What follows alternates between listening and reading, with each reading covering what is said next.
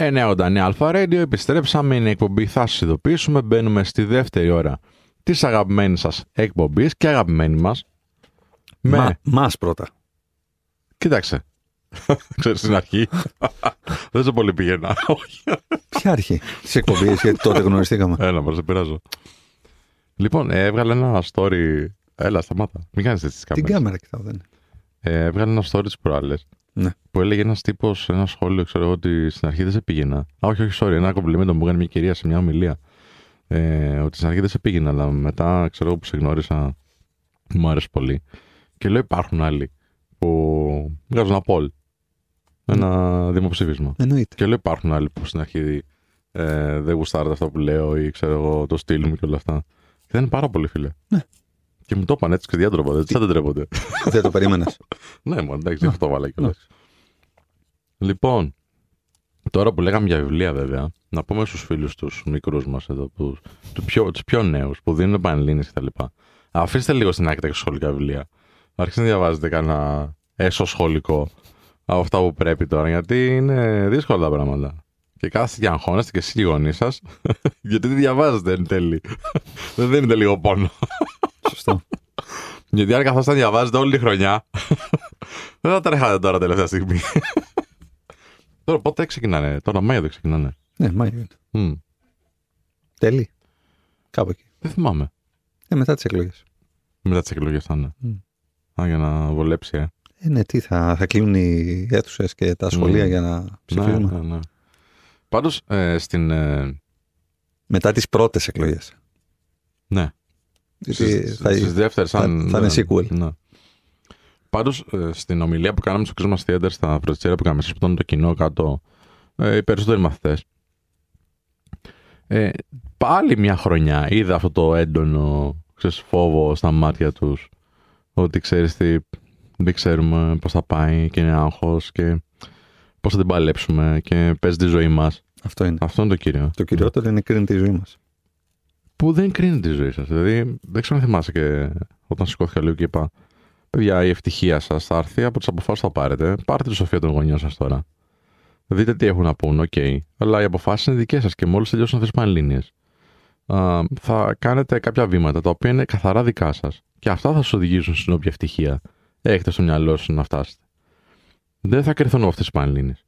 Θα κρυθούν από τι αποφάσεις θα πάρετε μετά. Και τι ενέργειες θα κάνετε προφανώς πάνω σε αυτές τις αποφάσεις. Γιατί εντάξει, είναι άλλο να το θες κάτι και άλλο να το διεκδικήσεις για να το κερδίσεις. Ε, εντάξει, έχει στηριχτεί ένα ολόκληρο σύστημα πάνω στο, στο κομμάτι των Πανελληνίων. Το οποίο, εντάξει, ε, έχει, την, έχει την αξία του προφανώς. Αλλά νομίζω ότι του έχουμε δώσει πολύ μεγαλύτερη αξία από ό,τι τελικά έχει και από ό,τι φαίνεται να έχει μετά την πάροδο των, των ετών. Ε. Δηλαδή, όσο απομακρύνει από αυτές, αντιλαμβάνεσαι ότι και να μην είχαν πάει έτσι τα πράγματα τόσο καλά ή τόσο άσχημα, η ζωή σου δεν θα είχε αλλάξει δραματικά αν δεν ήσουν εσύ αυτός ο οποίος θα έπαιρνε 5-10 αποφάσεις για το που θες να πας το, το καράβι σου. Δηλαδή, Ναι. δεν σου ορίζει την πορεία οι Πανελλήνιες. σα ίσα πάρα πολλές φορές σου ορίζει που δεν θέλεις να πας. Γιατί μπορεί να σπουδάζεις κάτι το οποίο τελικά δεν επέλεξες ποτέ ή δεν γούσταρες να, να σπουδάσεις. Ή το σπούδασες, τελείωσες, προκειμένου να βάλεις ένα τσεκ σε αυτό το, το κουτάκι για τους γονείς σου, για σένα, για την αυτοπεποίθησή σου. Αλλά να πεις ότι, οκ, ωραία το πήρα το πτυχίο. Το μόνο το οποίο μου είναι χρήσιμο να το κάνω είναι να το κολλήσω στον τοίχο. Να το, να το Κυρίως για τους κορνιζώσω. γονείς σου, Κωνσταντίνε. Για τους γονείς Δηλαδή, σου. γιατί δεν για- μπορεί να καταλάβεις σε αυτήν την ηλικία ακριβώς το πόσο καλά θα παίξει, πόσο θα επηρεάσει την αυτοπεποίθησή του, τη, τη μελλοντική του τέλος πάντων επαγγελματική υπόσταση, το να έχει επιτύχει και την απόκτηση ενός πτυχίου. Ναι, Δεν νομίζω πάντα ότι είναι η μπορεί να το μαμά και ο συλλάβει. μπαμπάς που λένε τι Ναι. το παιδί μου δεν θα έχει ένα χαρτί. Δεν είναι. Ακριβώς. Ή θα πάει στο χωριό ή στη γειτονιά. Τι θα πούνε, τι θα Ναι. πούνε. Πού Ή πέρασε το παιδί παράτηση στη πουθενά. σχολή. Ακριβώς. Ναι. Ναι, ναι. Δηλαδή, ξέρεις, ε, όλο, όλο για, την, για, για την κοινωνική καταγραφή, ας πούμε. Άσχετα αν τελικά έχουμε, έχουμε ξέρεις, δώσει στο παιδί μας μια, μια κατεύθυνση η οποία ξέρεις, έχει μια διαχρονικότητα, έχει μια διάρκεια, είναι, ε, κάνουμε το μέλλον του ευοίωνο, κοιτάμε αν του αρέσει, αν το στείλαμε τέλος πάντων ή αν το πήγαμε σε έναν ειδικό σε έναν άνθρωπο που κάνει επαγγελματικό προσανατολισμό για να δούμε αν πραγματικά έχει κάποιες κλίσεις προς τα εκεί, αφού δεν υπάρχει επαγγελματικό προσανατολισμός στη σχολεία. Οκ, ωραία.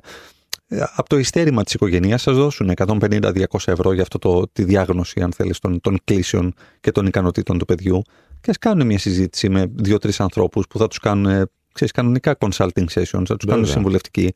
Να δούμε, ρε παιδί μου, αν αυτό το οποίο έχουμε στο μυαλό μας για αυτόν τον άνθρωπο, όντως με βάση τις δεξιότητές του, ξέρεις, υπάρχει συμβατότητα ή δεν υπάρχει, που είναι καλός, που δεν είναι καλός, αν είναι καλός με τους αριθμούς, αν είναι καλός με τους ανθρώπους. Υπάρχουν αυτές οι κλήσει, φαίνονται από αυτά τα, Μμμ. τα διαγνωστικά τεστ. Δεν είναι. Ε, πολλά χρόνια τώρα. δεν είναι κάτι καινούριο. δεν στην είναι AI, δεν, τεχνολογία. δεν Ναι, είναι τεχνητή ακριβώς. νοημοσύνη. Ακριβώς. Ε, Απλά δεν μας τα λένε. ναι, Ούτε μας μας τα πάνε, φίλε. Από τότε υπήρχαν αυτά. Μα ναι. Από τότε. Ναι, βέβαια, βέβαια, βέβαια. Και εγώ σε ιδιωτικό που ήμουνα, την, τον, το ΣΕΠ, το Σχολικό Επαγγελματικό Προσανατολισμό, θυμάμαι μας το έκανε ο. Δεν θυμάμαι ποιος ήταν. Νομίζω ήταν χημικός. Ναι, ο Ο χημικό. μουσικός εμάς. Ε. Να είναι καλό άνθρωπο και προσπαθούσε και πολύ Εντάξει, καλό και εμάς προσπαθούσε, αλλά κατάλαβες τώρα. Δηλαδή για κάτι το οποίο είναι τόσο σημαντικό. Δηλαδή μετά την υγεία σου είναι αυτό σε εκείνη την περίοδο. Εντάξει. Ε, δεν γίνεται οργανωμένα, δεν γίνεται συστηματικά. Δηλαδή γίνεται συστηματική εκπαίδευση στα θρησκευτικά και στην ιστορία και δεν γίνεται στο μετά από εκεί. Δηλαδή, ξέρεις τι, συνέχεια νιώθω ότι με κάποιο τρόπο είναι, ε, δεν υπάρχει η συνέχεια του κράτους σε όλα τα επίπεδα. Δηλαδή, το KPI του σχολείου είναι να αποφυτίσει το παιδί από την τρίτη ηλικίου. Τέλος. Και να περάσει σε ένα πανεπιστήμιο. Δεν με νοιάζει που θα περάσει. Να περάσει κάπου. Μετά το πανεπιστήμιο το KPI είναι να αποφυτίσει τα 4, 5, 6, 7 χρόνια όσα είναι. Και μετά δεν έχει καμία σημασία. Αποφύτησε. Δεν υπάρχει μια συνέχεια. Ε, ε, κόβεται. Δηλαδή, μέχρι εδώ ήταν η δουλειά μου. Τελεία. Και δεν μας νοιάζει αν η επιτυχία του σχολείου είναι τελικά αυτό το παιδί και να σπούδασε κάτι στο οποίο είναι και καλός και το γουστάρει, και μετά από αυτό να βρει και μια δουλειά και να διαγράφει μια υγιή καριέρα. Δεν μας νοιάζει. Τελείωσε το παιδί από το, από το σχολείο. Τελειώσαμε. Δεν έχουμε να συζητήσουμε κάτι άλλο. Το τι θα κάνει στο πανεπιστήμιο είναι μια άλλη ιστορία. Ναι, δεν είναι. Βαθμίδα εκπαίδευσης είναι και αυτή. Εντάξει. Ε, Ευχαριστώ. δεν νομίζω ότι δίνει κανένα σημασία στο ότι πήρε ο άλλος από την ηλικίου, φίλε, πλέον. Το θεωρούμε αυτονόητο. Ή θεωρούμε ότι θα περάσει, ας πούμε, σε κάποιο σχολείο αυτονόητο. Κάπου θα περάσει να κάνει κάτι. Ναι, Δηλαδή, γιατί να δώσω σημασία; Είναι σαν να λέμε, ας πούμε, η πρώτη ζώνη στο καράτε. Εντάξει, έχεις κίτρινη ζώνη, μπράβο, φίλε. γιατί ρε φίλε, αν είμαι εγώ δάσκαλος που διδάσκω το, τη Μαζί σου είμαι, μετάβαση, να σα συγκλήσω. τη θέλω, ναι. μετάβαση από την πρώτη, από την άσπρη ζώνη στην κίτρινη Μμ. και δεν με νοιάζει καθόλου από την κίτρινη στην πράσινη, κάτι πάει λάθος. Μμ. Δεν με ενδιαφέρει πραγματικά η δουλειά μου. Ή μάλλον είμαι ελληματικός. Γιατί δεν το έχω κάνει σωστά. Μμ. Δηλαδή, προφανώς θα πρέπει να. Δηλαδή, δεν. δεν α, α- αλήθεια, δεν, δεν μπορώ. Δεν θα μπορέσω μάλλον ποτέ να καταλάβω το δεν είναι η δουλειά μου για κάτι το οποίο πραγματικά νιώθω ότι μου ανήκει και έχω, έχω, έχω πόνο και δίνω και, και το κάνω με μεράκι. Προφανώς με νοιάζει έναν άνθρωπο τον οποίο τον παίρνω από την πρώτη δημοτικού, τον εξελίσσω μέχρι την τελικίου και μετά προσπαθώ να του διαγράψω ένα μονοπάτι το οποίο θα του είναι συμβατό και τον οποίο θα τον εξελίξει σαν οντότητα, σαν προσωπικότητα, σαν άνθρωπο. Διαφορετικά έχω κάνει μισή δουλειά. Και αυτό προφανώς και χρειάζεται κρατικές δομές. Δεν είναι ότι είναι Είναι μόνο ποιος το. είσαι εσύ, αυτό. Ναι, ακριβώς. Δηλαδή πιο... Γι' αυτό και βλέπουμε από το προσωπικό ειστέρημα χρόνου και ενέργειας καθηγητών, σχολείων και πανεπιστημίων να βοηθούν τα παιδιά εκτός του, του, της περιγραφής, αν θέλεις, της θέσης τους και των αρμοδιοτήτων που έχουν. Από, Πολύ, προσωπικ- πολύ, πολύ δουλειά. από φίλε. προσωπικό μεράκι και, και επιθυμία και ανάγκη να το κάνουν. Ναι. Μα, Έτσι. ακόμα και τις φωτοτυπίες τις βγάζουν με τα λεφτά τους, φίλε. Ναι, πολλές το ξέρω, φορές. Το ξέρω. Ε, Παρ' όλα αυτά, εγώ θα σου πω ότι η- από προσωπική εμπειρία και να το ακούσουν τώρα οι φίλοι που, και οι φίλες που δίνουν πανελλήνιες ή θα δώσουν. Ήθελα κάποια στιγμή να, έτσι όπως έδινα τα, το μηχανογραφικό, αντί για πληροφορική που αγαπούσα και γούσταρα πολύ να βάλω, σκέφτηκα να βάλω και οικονομικά. Γιατί, Μμ. Γιατί είχε ο πατέρας μου επιχείρηση και έλεγα κάτσε μωρέ μήπως να αναλάβω και την επιχείρηση, να, για να ξέρω τίποτα να κάνω. Μμ. Αν το έκανα, δεν το έκανα τελικά. Ε, αλλά αν το έκανα, πόσο χάλια θα ήμουν. Ναι. Και θα πει από κάτω hater, πιο χάλια από τώρα, δεν γίνεται. Πιο χαλιά. Λοιπόν, αλλά, ξέ- δεν θα ήμουν, δεν θα είχα την πορεία που είχα τώρα. Που και πληροφορική δεν την πολύ ακολούθησα. Εντάξει, με βοήθησε κάποια πράγματα στην καριέρα μου, ξέρω, στον, στον πάροχο. Αλλά δεν θα πείσω ξέρω ότι ήμουν ο full τεχνικός. Μμ. Δεν ήμουν. Γιατί μου άρεσε να επικοινωνώ πιο πολύ με τους ανθρώπους. Ε, αν πήγαινε μια ανθρωπιστική επιστήμη, αν ήμουν πιο κοντά σε αυτό, μήπως θα κάνω την καριέρα που κάνω τώρα λίγο πιο γρήγορα Ναι. ή λίγο πιο καλά. Ποιος ξέρει. Ναι, τε- όλα είναι, όλα είναι πιθανότητες. Ε, απλά υπάρχουν και κλίσεις και συμβατότητες. Ε, θέλω να πω ότι και εγώ σκεφτόμαι τα οικονομικά, γιατί τα είχε σπουδάσει ο πατέρας μου, γιατί διαχειριζόταν τα οικονομικά της οικογένειας, γιατί έλεγα «Α, οκ, αυτό». Αλλά ρε φίλε, Αφού έβλεπα τους αριθμούς και έβγαζα σπηριά. Ναι, ναι, ναι. Και το κατάλαβα από νωρίς. Του λέω, Μπαμπά, δεν, δεν παίζει. Του λέω αυτό το πραγματάκι. Δεν, δηλαδή δεν κοιταζόμαστε και αλλάζουμε δρόμο. Κάτι άλλο μάλλον θα μου αρέσει. Οπότε, ξέρεις, και εγώ προσπαθούσα να. Τι, τι έκανα; Ήμουνα πάρα πολύ. Στα σχολικά μου χρόνια ήμουν πολύ συνεπής, όπου, όπου αποφάσισα, είχα μια συνέπεια, έτσι, πειθαρχία και, και ήμουν και αρκετά ακριβοδίκαιος. Σε σημείο που μπορεί να στεναχωρούσα ανθρώπους. Ακόμα και αν ήταν ο κολλητός μου, ας πούμε, αν ένιωθα ότι ήταν άδικο αυτό που είχε κάνει κάπου, θα το έλεγα. Ακόμα και αν το στεναχωρούσα. Δεν τον άφησα. Δεν τον άφηνα στην γράφη. Τι; Όχι, ό, όπου χρειαζόταν τέλος πάντων. ε, οπότε μου είχε πει ο πατέρας μου. Κωνσταντίνες την κόλλα σου. Δικα... Όχι, όχι, είμαι ακριβοδίκαιο. Δικαστής, ας πούμε, για παράδειγμα, μου είχε πει ο πατέρας μου ότι θα μπορούσε να είναι κάτι το οποίο θα, θα μου πήγαινε, ας πούμε. Και το, mm. το, το, το είχα σκεφτεί. Αλλά μόλις κατάλαβα τι πρέπει να διαβάσω, γιατί δεν ήμουν, ήμουν ε, όσο περίεργο και αν φαίνεται σε, σε πολλούς που με γνωρίζουν και τα λοιπά, που ξέρουν πόσο δουλεύω και τα λοιπά, ε, ήμουν τεμπελάκι στο κομμάτι. Να, στο διάβασμα. Να στρώσω τον ποπό μου ναι. και να διαβάσω. Ω Παναγία μου και Χριστέ μου. Οπότε, αν θέλετε να ευχαριστήσετε τον Κίτζιο, του κάνετε δώρο βιβλία στα γενέθλιά του. Ε, στίβα. Για να αφήνεις πάνω την πύρα σου. ναι, αυτό. Ε, οπότε, εντάξει, θα έχουμε, θα έχουμε σε λίγο και έναν ε, ε, πολύ ειδικό στο κομμάτι του επαγγελματικού προσανατολισμού και της διαχείρισης των ανηλίκων κατά κύριο λόγο ε, γιατί εκεί υπάρχει το, το μεγάλο ζόρι και κατόπιν σε, σε, στις μεγαλύτερες ηλικίες, αλλά εκεί δεν είναι, ξέρεις, δεν είναι καθόλου, δεν υπάρχει μονοπάτι για αυτούς. Ε, οπότε θα, θα μας πει και την άποψή του. Αλλά... Και να το κάνουμε τώρα, γιατί προλαβαίνουν ακόμα. Δηλαδή, το ότι ξεκινάει σε ένα μήνα από τώρα η ε, ναι. περίοδος των εξετάσεων έχεις χρόνο να σκεφτείς που θες να πας. Έχεις χρόνο, χρόνο να, να αλλάξεις το ε, πλάνο πάρα πολύ. Έχεις χρόνο να διαβάσεις, να δώσει και να καταθέσει κατόπιν μηχανογραφικό. Mm. Δεν, δεν το καταθέτουν ακόμα, οπότε έχουμε φούλα ακόμα. Το θέμα εδώ τώρα είναι να διαχειριστούν το άγχος τους, να διαχειριστούν το χρόνο τους και να δουν πώς θα, πώς, πώς θα, εξελι, πώς θα εξελίξουν τις γνώσεις τους πάνω σε αυτά τα οποία θα έχουν να διαβάσουν. Είχες άγχος πάλι, εσύ; Ε, ναι, είχα είχα, είχα άγχος και νεύρα πολλά. Γιατί αντιλαμβανόμουν ότι δεν έκανα επαρκή προσπάθεια μέσα στον χρόνο. Οπότε αδικό τον, ε, τον εαυτό μου από το αποτέλεσμα το οποίο θα, θα λάβω. Δηλαδή ήξερα ότι θα λάβω αποτέλεσμα χαμηλότερο αυτό που μπορούσα, το οποίο όμως δεν φρόντισα μέσα στον χρόνο να το αυγατήσω, ναι, να ναι, το ναι, καταλαβαίνεις; Ναι, αυτό, αυτό. Ωραία. Πάμε σαν διαλυματάκι και ερχόμαστε με σούπερ καλεσμένο. 989 Αλφα Radio επιστρέφουμε. 989 Αλφα Radio επιστρέψαμε. Είναι εκπομπή Θα σας ειδοποιήσουμε με Κωνσταντίνο Κίζο και Σπίνα Ανδριανό πίσω από το μικρόφωνα. Στην κονσόλα του ήχο την Νατάσα Δαμοπούλου τη Βασίλισσα και το Γιάννη το Μεϊδάνη το Μέγα πίσω από τις κάμερες. Και έχουμε φοβερό καλεσμένο σήμερα. Άλλη μια φορά, νομίζω να τον έχουμε ξανακαλέσει. Βεβαίως. Μας είχε κάνει καλό ποδαρικό, γι' αυτό ξαναφέραμε. Ναι, ναι, ναι, για, για πάμε, για πάμε, Κωνσταντίνα. λοιπόν, Σπύρος Μιχαλούλης, συνειδητής της εταιρείας Orientum. Για μένα ε, ο κορυφαίος άνθρωπος ο οποίος ασχολείται με τον επαγγελματικό προσανατολισμό κυρίως ανηλίκων ε, στην Ελλάδα. Ε, στον κόσμο εγώ θα έλεγα. Σπύρο, στον κόσμο. Στο, πώς είναι μετά τον κόσμο. Στο σύμπαν. Στο, στο σύμπαν. Στο ναι, ναι, με κάπου εκεί πέρα. Καλό μεσημέρι, χρόνια πολλά. Τι γίνεται; Ε, χρόνια πολλά, καλό μεσημέρι σε όλους τους αγρατές. Ευχαριστώ ακόμη μια φορά, είναι η δεύτερη, πράγματι, είναι μια δεύτερη, η δεύτερη φορά. Και είμαι πολύ χαρούμενος που είμαι εδώ, κάνετε πολύ ωραία δουλειά και να συνεχίσετε να, να λέτε πολύ ωραία πράγματα και να αλλάζετε η νοοτροπία ανθρώπων. Ευχαριστούμε, ευχαριστούμε. Πες μας λίγο τώρα, ε, μπαίνουμε, μπαίνουμε σιγά σιγά, είμαστε τέλη Απριλίου, μπαίνουμε σιγά σιγά στην τελική ευθεία για τις Πανελλήνιες.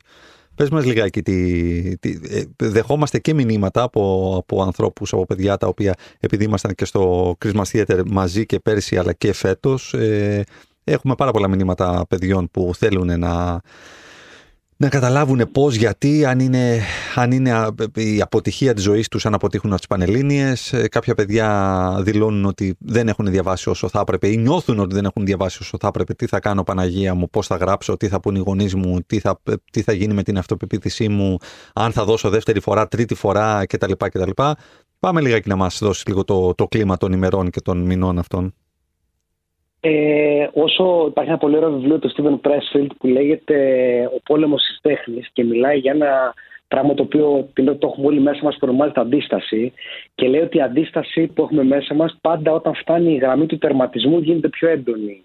Και το ξέρουμε όλοι μας, όταν φτάνουμε προς τον τελικό στόχο όλα από μέσα μας φωνάζουν ότι δεν θα τα καταφέρεις, δεν πρόκειται να γίνεις τίποτα, δεν πρόκειται να γίνει τίποτα Σε πολλά παιδιά λέει ή θα ξαναδώσεις, σε κάποιους λέει ότι παράτατα, σε κάποιους λέει ότι ε, δεν πρόκειται να πετύχεις τίποτα, δεν έχεις κάνει καλή επανάληψη. Είναι πολύ συνηθισμένο αυτό. Δηλαδή, δύο μήνες πριν ε, η, η, ο, ο φόβος έχει φτάσει στο κατακόρυφο, η αγωνία, το στρες και αυτό το βασικό είναι η διαχείριση των, των συναισθημάτων. Ε, πλησιάζουμε προς, προς αυτό το μεγάλο θα πω event, ένα πολύ μεγάλο milestone για την ελληνική κοινωνία. Κάθε Ιούνιο, κάθε Ιούλιο θα το δείτε και εσείς, το ξέρετε και εσείς, γίνεται χαμός σε ελληνικές οικογένειες, γιατί αυτό αφορά περίπου 100.000 οικογένειες, πανελλαδικέ εξετάσεις.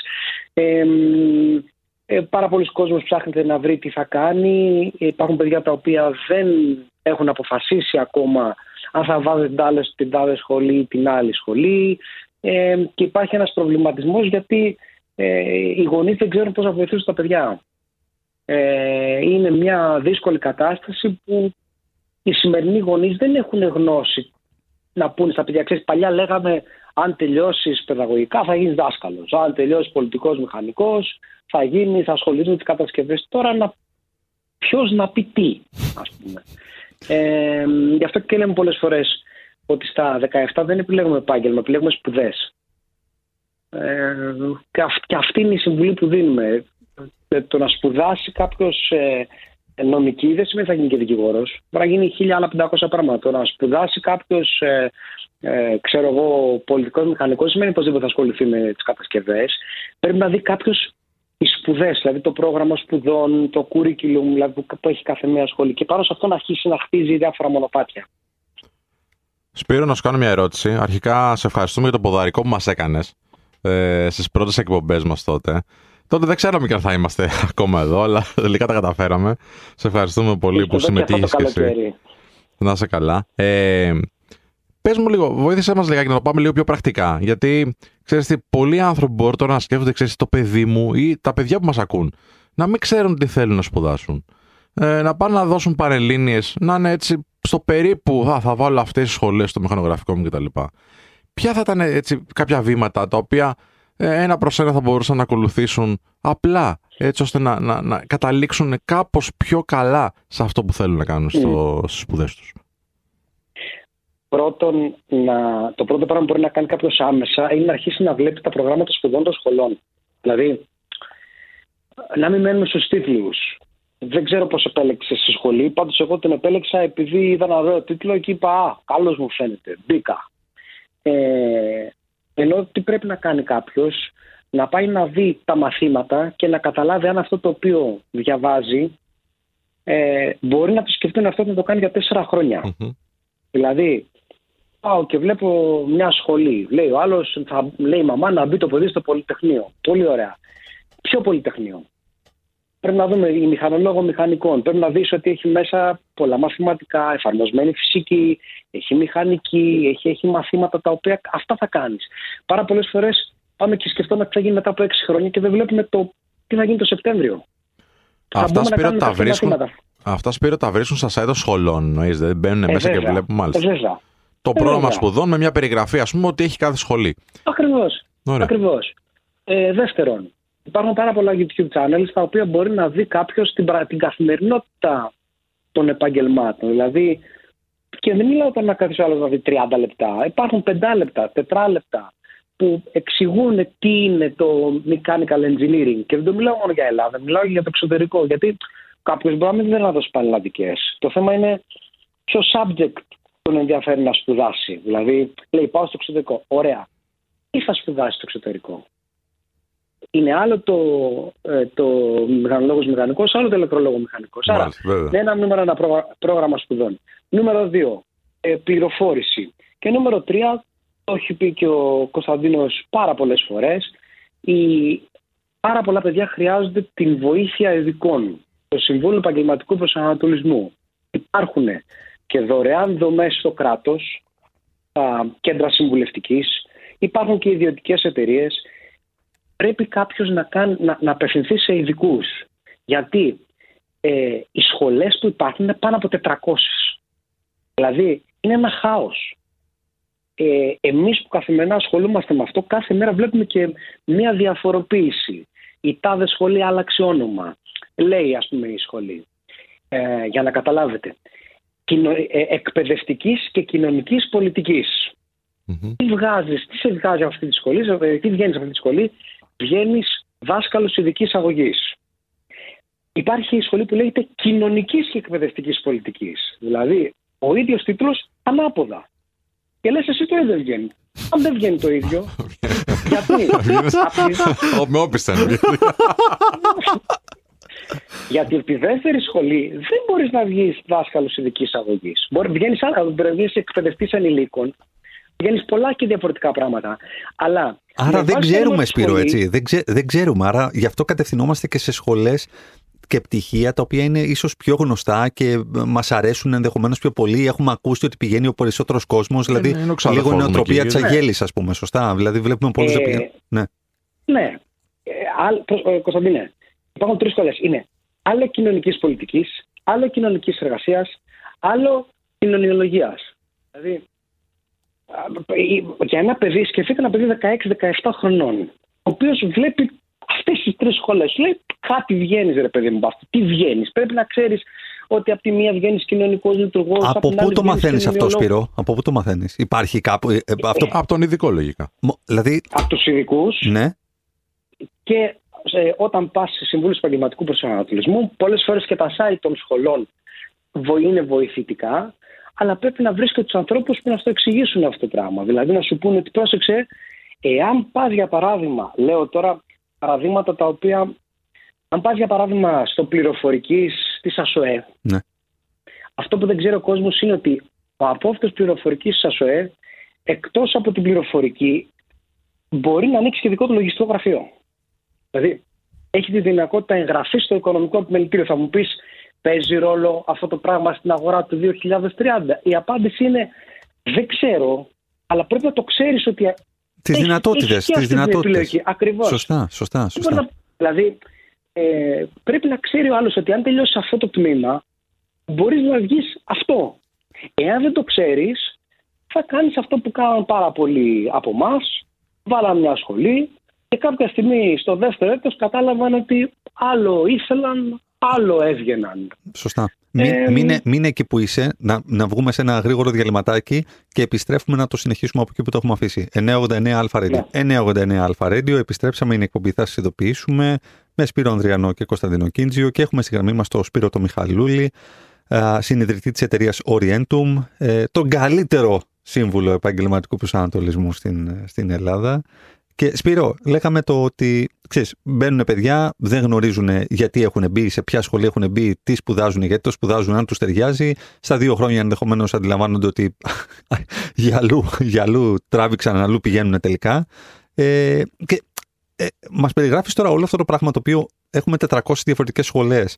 Δεν γνωρίζουμε, ε, δεν δε, θα έπρεπε να υπάρχει ένα, δεν ξέρω, ένα manual εθνικό το οποίο να, να μπαίνει μέσα κάθε ενδιαφερόμενος ε, γονέας και μαθητής και να μπορεί να βλέπει από αυτή τη σχολή μαθαίνω αυτά τα πέντε βασικά και προκύπτουν αυτά τα 5, 10, 15 ενδεχομένως επαγγέλματα ή δυνατότητες. Από αυτή αυτά κτλ. Yeah. κτλ. Ή αυτό είναι ε, ονειρεύομαι, ας πούμε, είναι για μια διαφορετική χώρα; Κανονικά, ε, έχετε πει πάρα πολλές φορές στην εκπομπή σας και άμεσα και έμεσα. Ο ρόλος του επαγγελματικού προσανατολισμού στο σχολείο, ενώ είναι ένας ρόλος που θα έπρεπε να είναι ίσως το προτεραιότητα, ε, μάλλον ο, ο θεσμός, συγγνώμη, δεν, θα, δεν έχει αυτή τη στιγμή την ε, προτεραιότητα που, που μάλλον δεν, δεν του δίνει τη σημασία που θα έπρεπε. Η, η απάντηση είναι ότι ε, πρέπει, δυστυχώς τα παιδιά πρέπει πολλές φορές να μπουν στη δικασία μόνα τους να, αυτό, να, να αυτενεργήσουν. Δηλαδή, πώς μαθαίνουμε στα ελληνικά πανεπιστήμια, ρε παιδί μου, έχουμε καταπληκτικά πράγματα. Η αυτενέργεια του, του, που, που πας στο ελληνικό πανεπιστήμιο είναι, κατα, είναι τρομερή. Το ξέρετε κι εσείς. Μπαίνουμε σε ένα πανεπιστήμιο και πρέπει να ψαχτείς μόνος σου για να, το, να βρεις τι γίνεται. Ε, αυτό συνήθως γίνεται και στο Λύκειο. Θα πρέπει να πω ότι ε, πολλές φορές ε, ιδιωτικοί φορείς όπως φροντιστήρια παίζουν αυτό το ρόλο, βοηθάνε και κάνουν εκδηλώσεις και ξέρετε, δίνουν στον, ε, στα παιδιά αυτή την πληροφόρηση, αλλά θα έπρεπε αυτή τη στιγμή να είναι πολύ μεγάλη προτεραιότητα. Και, ε, και είναι, σκεφτείτε και το εξής. Εμείς έχουμε και την τύχη να είμαστε στην Αθήνα. Εγώ που γεννήθηκα και στην Αθήνα έχει, έχει πολλές σχολές. Άρα ένα παιδί μπορεί να περάσει χωρίς να χρειαστεί να ξοδέψει τόσα πολλά χρήματα. Εγώ που γεννήθηκα και μεγάλωσα στη Λάρισα, έπρεπε οι γονείς μου να έχουν εξασφαλίσει πιο πριν 35 με 40 ευρώ για τις σπουδές μου εκτός του τόπου διαμονής. Καταλαβαίνετε λοιπόν ότι ένα παιδί το οποίο δεν ψάξει, δεν ψάξει, δεν περνάει σε μια σχολή και λέει ας πάμε τώρα να σπουδάσουμε στη... Σκεφτείτε μια πόλη ας πούμε. Πρέπει για τέσσερα χρόνια είναι τα χρόνια, όσο χρόνο του και τα, και τα χρήματα της οικογένειας. Εάν αυτή η επένδυση δεν είναι πάνω στα ενδιαφέροντα του παιδιού, αν κάνουμε μια λάθος επένδυση, θα ζήσουμε το φαινόμενο των φοιτητών που παρατάνε τη σχολή, των παιδιών που δεν τελειώνουν ποτέ τη σχολή, των παιδιών οι, οποίες, οι οποίοι τρέχουν και λένε στους γονείς εγώ θέλω να παρατήσω τη σχολή και όλη η οικογένεια πέφτει, αμάν ο Γιώργος θέλει να παρατήσει τη σχολή, τι κάνουμε τώρα. Γιατί, γιατί στα 17 κάνουμε τυχαίες επιλογές. Γιατί στα 17 τι λέει, Α, το παιδί έγραψε καλά. Πολύ ωραία, έγραψε καλά. Η επιλογή μετά είναι θα, έχουμε χορτάσει από επιτυχημένους ανθρώπους και δεν ψάχνουμε να βρούμε χαρούμενους ανθρώπους. Δηλαδή, εμείς σαν, σαν εταιρεία ψάχνουμε να βρούμε, προσπαθούμε να βοηθήσουμε τα παιδιά να γίνουν επαγγελματικά ευτυχισμένα. Πώς σημαίνει αυτό, να βρούμε τα ενδιαφέροντα και τις κλήσεις του κάθε παιδιού. Δηλαδή, είναι αυτό που τον ενδιαφέρει, ρε παιδί το κάθε παιδί; Ξέρω ότι τους επόμενους μήνες θα, έχουμε βγάλει, θα βγάλουμε μια έρευνα που δείχνει όσο έχουν μετατοπιστεί τα ενδιαφέροντα των Ελλήνων μαθητών την τελευταία δεκαετία. Ε, θα σας πω δύο-τρία χαρακτηριστικά τα οποία τα, τα βλέπω και τώρα μπροστά μου για να καταλάβετε το νούμερο ένα ενδιαφέρον των Ελλήνων μαθητών τα τελευταία χρόνια, λέω μόνο τα τελευταία χρόνια, είναι στην επιχειρηματικότητα. Αυτή τη στιγμή και στο, γιατί έχουμε σπάσει την έρευνα και στα αγόρια και σε κορίτσια. Και, το, και στα αγόρια και στα κορίτσια το νούμερο ένα είναι το επιχειρήν. Δηλαδή τα παιδιά τους, τους ενδιαφέρει το επιχειρήν. Τους ενδιαφέρει το επιχειρήν εγγενώς ή τους ενδιαφέρει το επιχειρήν γιατί τους έχουμε πάρει και λίγο τα μυαλά με το κομμάτι γίνεται ο, ο κύριος του εαυτού σου, γίνεται το αφεντικό του εαυτού σου, μην πηγαίνεις σε δουλειές να είσαι δούλος του άλλου κτλ. κτλ. Ξέρεις και την τάση που κυκλοφορεί. Παίζει ρόλο και αυτό Κωνσταντίνε. Ναι, φυσικά παίζει ρόλο και αυτό. Αλλά δεν μπορεί να αγνοήσεις ότι σε μία... Και μιλάμε τώρα το ποσοστό, γιατί τα νούμερα είναι μεγάλα. Η έρευνα είναι πανελλαδική και, και, και, και είναι και έχει και μεγάλο, και μεγάλο δείγμα.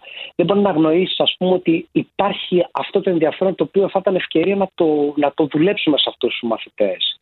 Όπως για παράδειγμα, ε, αυτό το οποίο ε, έχουμε δει ότι λέει ότι είμαστε μια χώρα η οποία στη, θα μπορούσαμε να επενδύσουμε στον πρωτογενή τομέα, στη γεωπονία κτλ. Το ενδιαφέρον των μαθητών για την γεωπονία Ένα... είναι πάρα πολύ χαμηλό. Πόσο είναι, 2%? Ούτε. Ούτε. Είναι πάρα πολύ χαμηλό. Δηλαδή, στο επόμενο μήνε που θα βγάλουμε την έρευνα αυτή, θα δείτε ότι αυτό που λέμε, ξέρεις, να, να πάμε τα παιδιά στο Επίσης, αυτό που έχει πολύ μεγάλο ενδιαφέρον είναι ότι είναι χαμηλό και το κομμάτι του τουρισμού. Μπράβο. Που λέμε ότι είμαστε... Πρόσεξε τώρα, λοιπόν, εδώ πέρα κρύβεται, κρύβεται κάτι και υπάρχει μια διτή ερμηνεία. Δεν με ενδιαφέρει όντως η γεωπονία ή δεν με ενδιαφέρει γιατί κανείς δεν μου έμαθε ή δεν μου έδειξε ακριβώς. τι ακριβώς σημαίνει Ακρι... γεωπονία ακριβώς. στην τέταρτη βιομηχανική επανάσταση και πόσο σεξι τελικά μπορεί να είναι. Γιατί απλά τη γεωπονία τη φαντάζομαι σαν κάτι το οποίο έκανε ο φίλος του πατέρα μου, το οποίο εγώ το θεωρώ ξενέρωτο. Άρα, ένα πράγμα είναι απορρίπτω κάτι το οποίο γνωρίζω και δεν μ' αρέσει, και ένα δεύτερο πράγμα είναι ότι το απορρίπτω επειδή δεν έχω γνώση από αυτού και ποτέ δεν ενδιαφέρθηκα ή δεν βρέθηκε κάποιος να μου το δείξει για να μπορέσω να καταλάβω αν μ' αρέσει ή όχι. Μα τα παιδιά της Ογκμέντα δεν λέγανε ότι επειδή δεν ήταν σεξ οι δουλειές αυτές, ναι. δεν τις θέλαμε και ψάχαμε να βρούμε λύσεις και βρήκαν αυτή τη λύση ναι. που πούλησαν τα πόσα εκατομμύρια. Ε, φυσικά. Είναι το δεύτερο Κωνσταντίνε. Και Σπύρο, όταν αυτή τη στιγμή δεν αποφασίσουμε ότι ο τουρισμός πρέπει στο, κομμάτι του ηλικίου να, να δείξουμε τις εναλλακτικές στα παιδιά και να δείξουμε τον τουρισμό δεν είναι μόνο αυτό το οποίο σκέφτονται ή να δείξουμε τις εναλλακτικές της γεωπονίας ή να δείξουμε τις εναλλακτικές πληροφορικής ή να δείξουμε όλα αυτά τα οποία προσπαθούμε σαν αγορά εργασίας να Γιατί όταν αυτή τη στιγμή σου λέει ότι, ότι μέχρι το 2030 θέλουμε 300.000 ε, ε, γνώσεις, στην, ε, μάλλον ε, ανθρώπους στην πληροφορική, αυτό πρέπει να το καλλιεργήσουμε πού, στα 19, στα 20, όχι, στα 15-16. Να δείξει τον κόσμο, παιδιά, ελάτε να σας πω τι είναι πληροφορική. Δεν είναι πληροφορική το βιβλίο του σχολείου που πρέπει να μάθεις απ' έξω πράγματα. Η γεωπονία είναι μια εκπληκτική σχολή που μπορεί να σου δώσει και αυτό και αυτό και αυτό. Τα παιδιά δεν ξέρουν Κωνσταντίνε, γι' αυτό και απαντάνε δεν με ενδιαφέρει. Ωραία, να κάνω μια, να κάνω μια ερώτηση εδώ πέρα Σπυρό. Mm. Έτσι, και αν θες μας την απαντάς και τοποθετήσει. Συγκεκριμένα τα τελευταία τέσσερα χρόνια, τι έχει, τι έχει αλλάξει στο κομμάτι του, του σχολικού επαγγελματικού προσανατολισμού. Ε, έχουμε κάνει βήματα. Ε, δεν θα μιλήσω για τα άλλα πράγματα τα οποία έχει κάνει η συγκεκριμένη υπουργός που είναι προς τη θετική κατεύθυνση κτλ. Και, και με τις αξιολογήσεις κτλ. Αλλά ε, σε αυτό το κομμάτι, το οποίο είναι η προετοιμασία του αύριο. Γιατί πριν μιλήσουμε, πριν, πριν συνδεθούμε, έλεγαμε εδώ πέρα με το Σπύρο ότι δεν υπάρχει συνέχεια του κράτους στο κομμάτι της εκπαίδευσης. Δηλαδή, το σχολείο έγινε σαν, σαν να έχει ένα KPI να αποφυτίσει το παιδί από την τρίτη ηλικίου και να μπει όπου μπει και τε, τελείωσε. Δεν, δεν μας αφορά αν του αρέσει ή όχι. Το ίδιο και το πανεπιστήμιο. Yeah. Με κάποιο τρόπο να τελειώσει το παιδί να αποφυτίσει, δεν μας αφορά αν θα βρει δουλειά ή αν του άρεσε. Το θέμα είναι να, να, φεύγει, να φύγει από εμάς εδώ. Οπότε ναι. Ε, ε, έχει γίνει κάποιος, ε, έχει υπάρξει μια πρόοδος στο κομμάτι αυτό της προετοιμασίας αυτών των παιδιών για την επόμενη μέρα; Έχουν υπάρξει κάποια πράγματα, αλλά πλέον νομίζω με τέτοια ταχύτητα που έχουν αλλάξει τα πράγματα, νομίζω ότι πλέον χρειαζόμαστε πολύ περισσότερα. Δηλαδή, θέλω να πω, όταν αυτή τη στιγμή πριν το, 10, πριν το 20 δεν, δεν νοείται η εξαποστάσεως εκπαίδευση να είναι τέτοια, τέτοια δεδομένα. Και ξαφνικά μέσα σε τρία χρόνια έχουν αλλάξει άρνητα πράγματα.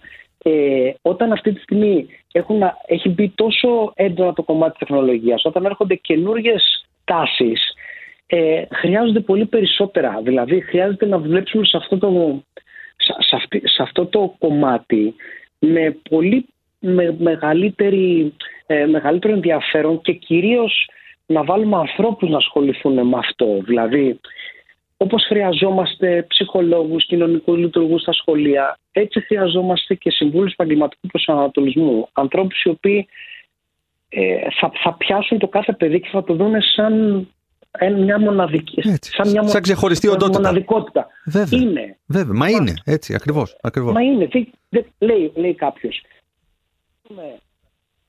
Πάνε στην πληροφορική. Μα όλη η ουσία. ξανά, ξανά, λίγο γιατί, ξανά λίγο γιατί σε χάσαμε.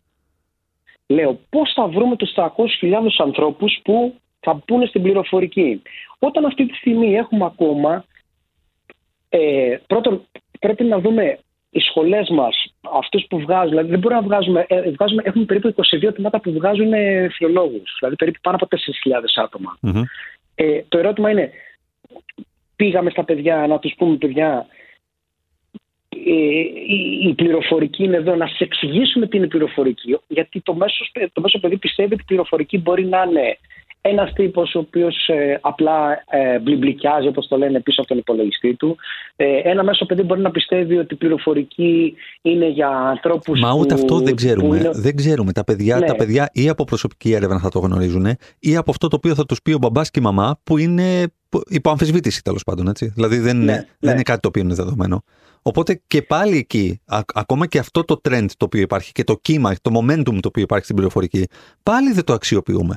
Ενώ ξέρουμε ότι, ναι. υπάρχει, ότι είμαστε ελληματικοί στο κομμάτι των ταλέντων στην πληροφορική. Ακόμα και αυτό να γίνει μια πολύ κάθετη δράση, αν θέλεις, υπέρ της ανάλυσης και της τεκμηρίωσης του γιατί αξίζει να ασχοληθείς με την πληροφορική, ούτε αυτό γίνεται. Ακόμα και μεγαλύτερες ναι. ηλικίες, οι οποίες δεν ασχολούνται με την πληροφορική, ακόμα και αυτές νιώθουν ότι η πληροφορική είναι η πληροφορική του 1999, 2000, 2005. Το οποίο ναι. δεν είναι πλέον αυτό. Αυτό λέω. Δεν... Άρα. Σωστά. Ναι, ναι. Έχεις δίκιο. Έχεις δίκιο. Αλλά δεν μπορεί αυτή τη στιγμή η γεωπονία. Μου κάνει εντύπωση γιατί ε, ακόμα και η ναυτιλία.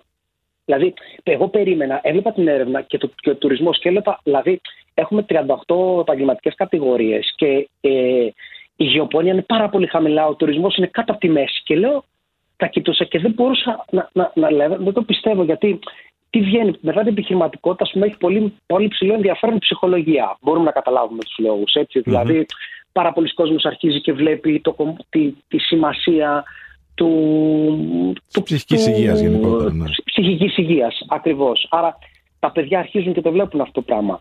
Αλλά αυτή η έρευνα θα είναι αφορμή για να πάμε να δούμε πού πρέπει, τι πρέπει να, πού πρέπει να εστιάσουμε και να δείξουμε στους ανθρώπους τις εναλλακτικές και να τους πούμε παιδιά δεν είναι μόνο αυτά που πιστεύετε. Ε, δεν είναι μόνο ότι ξέρεις νομίζετε ότι η τάδε, η, ο τάδε τομέας ε, είναι αυτός που, που έκανε η μάνα μου ας πούμε και έλεγε «Α, εκπαίδευση θα διοριστεί στο δημόσιο». Η εκπαίδευση μπορεί να είναι εκπαίδευση σε επιχειρήσεις, μπορεί να είναι εκπαίδευση ενήλικων, μπορεί να είναι εκπαίδευση σε, ε, πώς το λένε, εξαποστάσεως, μπορεί να είναι χίλια πράγματα. Απλά τα παιδιά θέλουν να τους δείξουν δρόμους. Γιατί στην ηλικία των 15, 16, 17 το μόνο που δεν θες είναι να αισθανθείς ότι παίρνεις μια επιλογή και είσαι εγκλωβισμένος. Είσαι εγκλωβισμένος, ακριβώς. Ειδικά, ειδικά αυτή δηλαδή, η γενιά, αυτή η γενιά τώρα, δηλαδή ναι. των 15, 16, 17, με τόσες επιλογές, το μόνο το οποίο δεν θέλει είναι αυτό το πράγμα. Το μόνο το οποίο την ξενίζει. Δηλαδή, αυτό. Μπορεί ο άλλος να πει, ξέρεις τι, λες, λέω για παράδειγμα, ίσως έτσι στο μυαλό του τρόπου του κόσμου λέει τουρισμός. Πω, πω, σημαίνει τι, θα γίνω bartender. Λέω, προσέξτε, λέω τώρα πράγματα τα οποία τα, τα βλέπουμε και του λες, έλα να σου δείξω τι μπορεί να κάνεις από τον τουρισμό, να, κάνεις, ε, να, να φτιάξεις career paths, έτσι.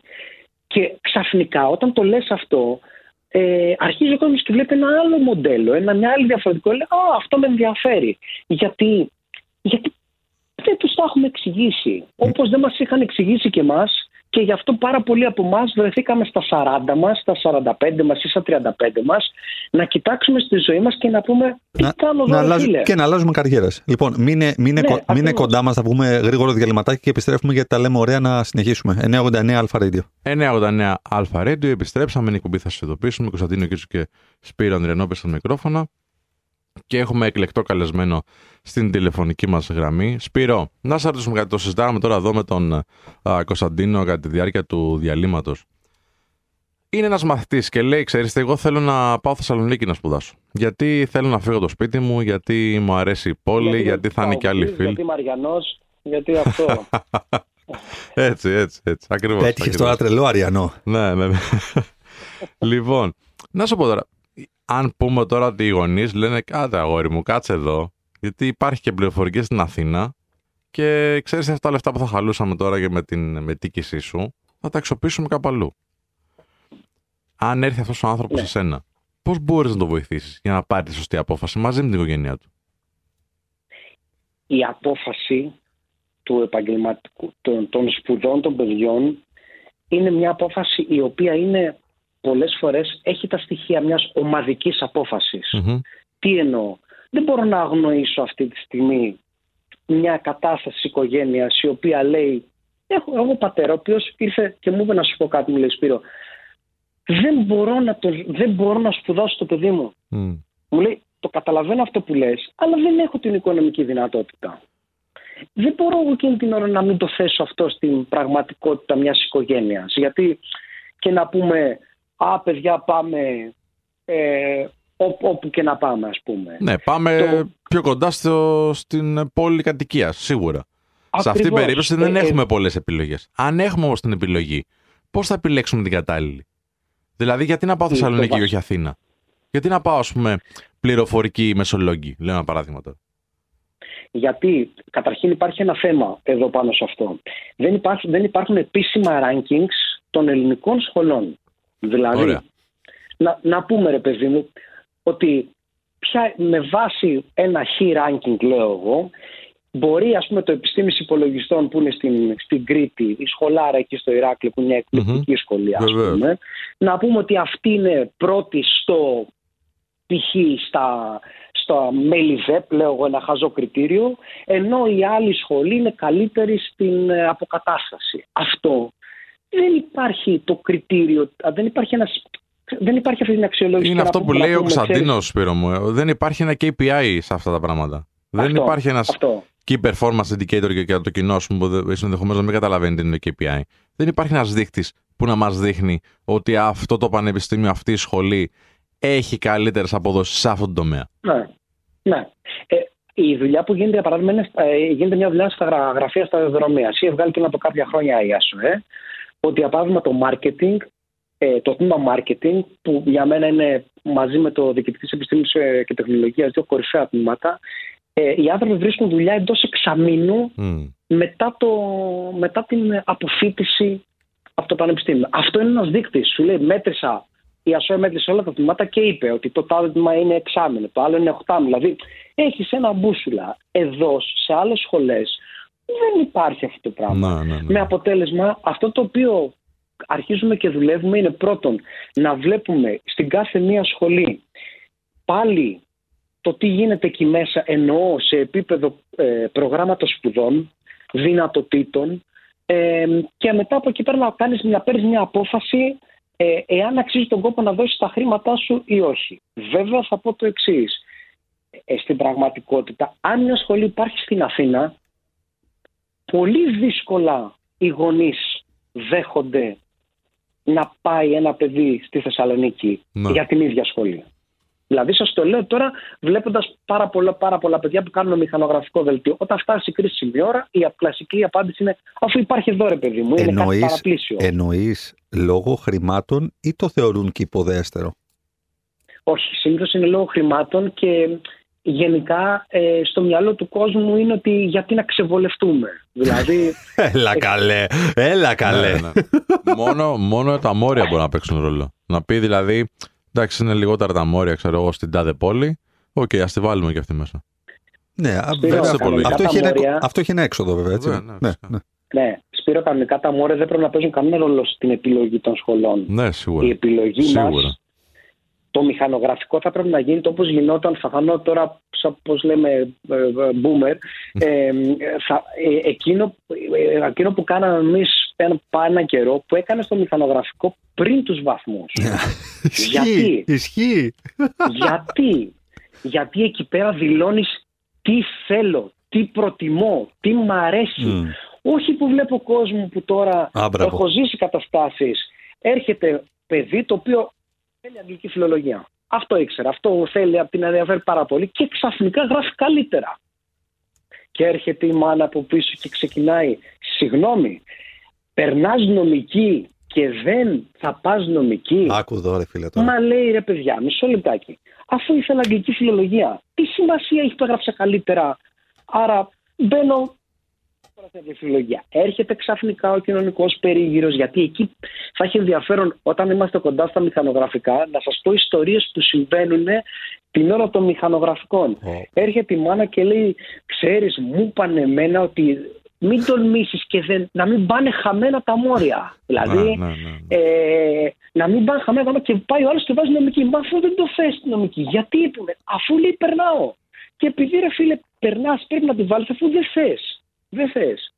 Και έχουμε Απίστευτο. ζήσει; Απίστευτο. Τι τραβάτε κι εσείς. ε, έχουμε καταλάβει αυτό που βλέπετε τις έρευνες στις σχολές που δεν τελειώνουν τις σχολές. Γιατί δεν τελειώνουν τις σχολές; Γιατί κάναμε μια λάθος επιλογή. Γιατί λέει ο άλλος, μα περνάς στο φυσικό δεν θα πας. Έχεις καταλάβει Χριστιανέ μου τι σημαίνει το φυσικό. Το φυσικό είναι μια εκπληκτική σχολή. Έχεις καταλάβει πόσο, σημα... πόσο μια σχολή που είναι δύσκολη. Α, λέει φυσικό Αθήνας, πάμε. Πού πάμε, ρε, πού πάμε.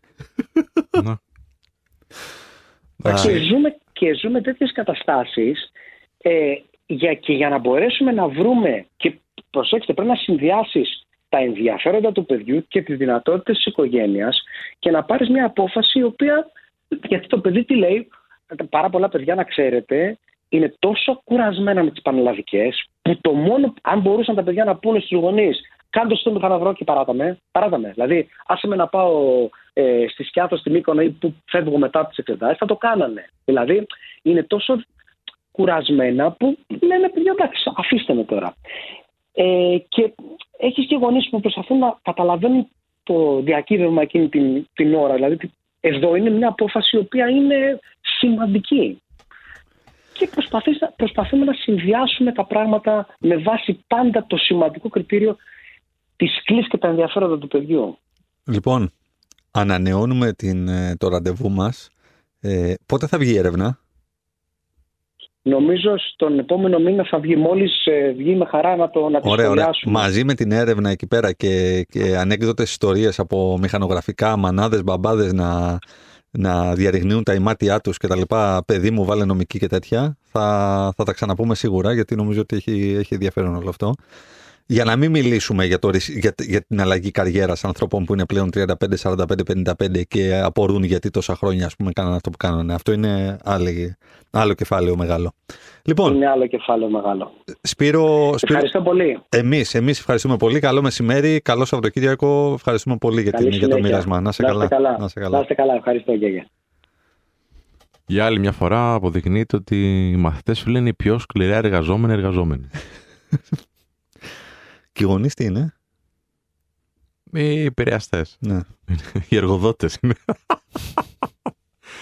Εντάξει, να σου κάνει. Περνάνε και το άγχος και αυτοί τώρα. Φίλε. Εγώ δεν είμαι γονέας τώρα, δεν μπορώ να κρίνω, αλλά φαντάζομαι ότι είναι άγχος τεράστιο και για αυτούς. Δεν πιστεύω ότι θα το μέλλον δεν πιστεύω ότι θα έκανες κάτι τέτοιο όμως. Δεν πιστεύω ότι θα ήθελε το παιδί σου, ας πούμε, για παράδειγμα, κάτι συγκεκριμένο mm. και αν έγραφε παραπάνω θα πήγαινε να το πεις. Να σου πω, μπαίνει και νομική με αυτά τα μόρια, ε. Τι είναι την κάνω, ε, bro; Την όχι, όχι, δεν θα το έκανα αυτό έτσι όπως το περιγράφεις. Θα, το... θα προσπαθώ όμως να σιγουρευτώ ότι αντιλαμβάνεται πλήρως ότι μπορεί να κάνει και αυτό αν θέλει. Δεν θα το επέβαλα προφανώς. Γιατί βάσει του, βάσει του βαθμού αντιλαμβάνεσαι αν μπορείς να το κάνεις; Όχι, όχι, όχι. Απλά... Μα αυτό είναι το λάθος εδώ πέρα όμως. Θα σου πω, θα σου πω τι γίνεται. Το ότι έγραψες καλά στις πανελίνε. Ναι. Δεν πάνε πει ότι μπορείς να βγάλεις τη νομική. Εντάξει, τώρα, άμα είναι εντελώς εκτός του παιδιού, προφανώς ρε. Προφανώς. Ε, ναι, αυτό είναι, ένα ακραίο παράδειγμα, καταλαβαίνω τι λες. Ναι, θέλει αγγλικά ο άλλος. Να γίνει δικηγόρος αγγλικά. να πάρει αγγλικό δικαίου. Δικαιό. Ε, όχι, απλά θέλω, επειδή είναι το άγχος, είναι η εξετάσει, είναι η ανοριμότητα ενδεχομένως της ε, νεανικής ηλικίας. Μπορεί να θέλει γονέα, να, να τον του δώσει να καταλάβει, ξέρεις τι, ίσως οι προσδοκίες που είχες να είναι χαμηλότερες αυτών που πέτυχες. Οπότε με αυτά τα μόρια μπορείς να κάνεις και άλλα πράγματα. Αλλά μην περιορίζεις τις επιλογές σου δηλαδή. Αλλά προφανώς το κύριο κριτήριο είναι το τι θέλει το παιδί.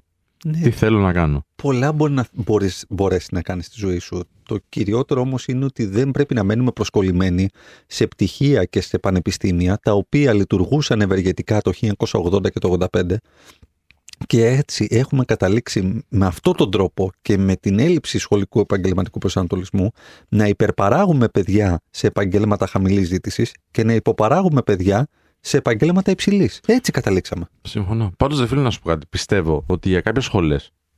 Τώρα μπορεί να είναι ερετικό λίγο αυτό που θα πω. Πιστεύω ότι για κάποιες σχολές τα 4 και τα 5 χρόνια που δίνουν είναι πολλά.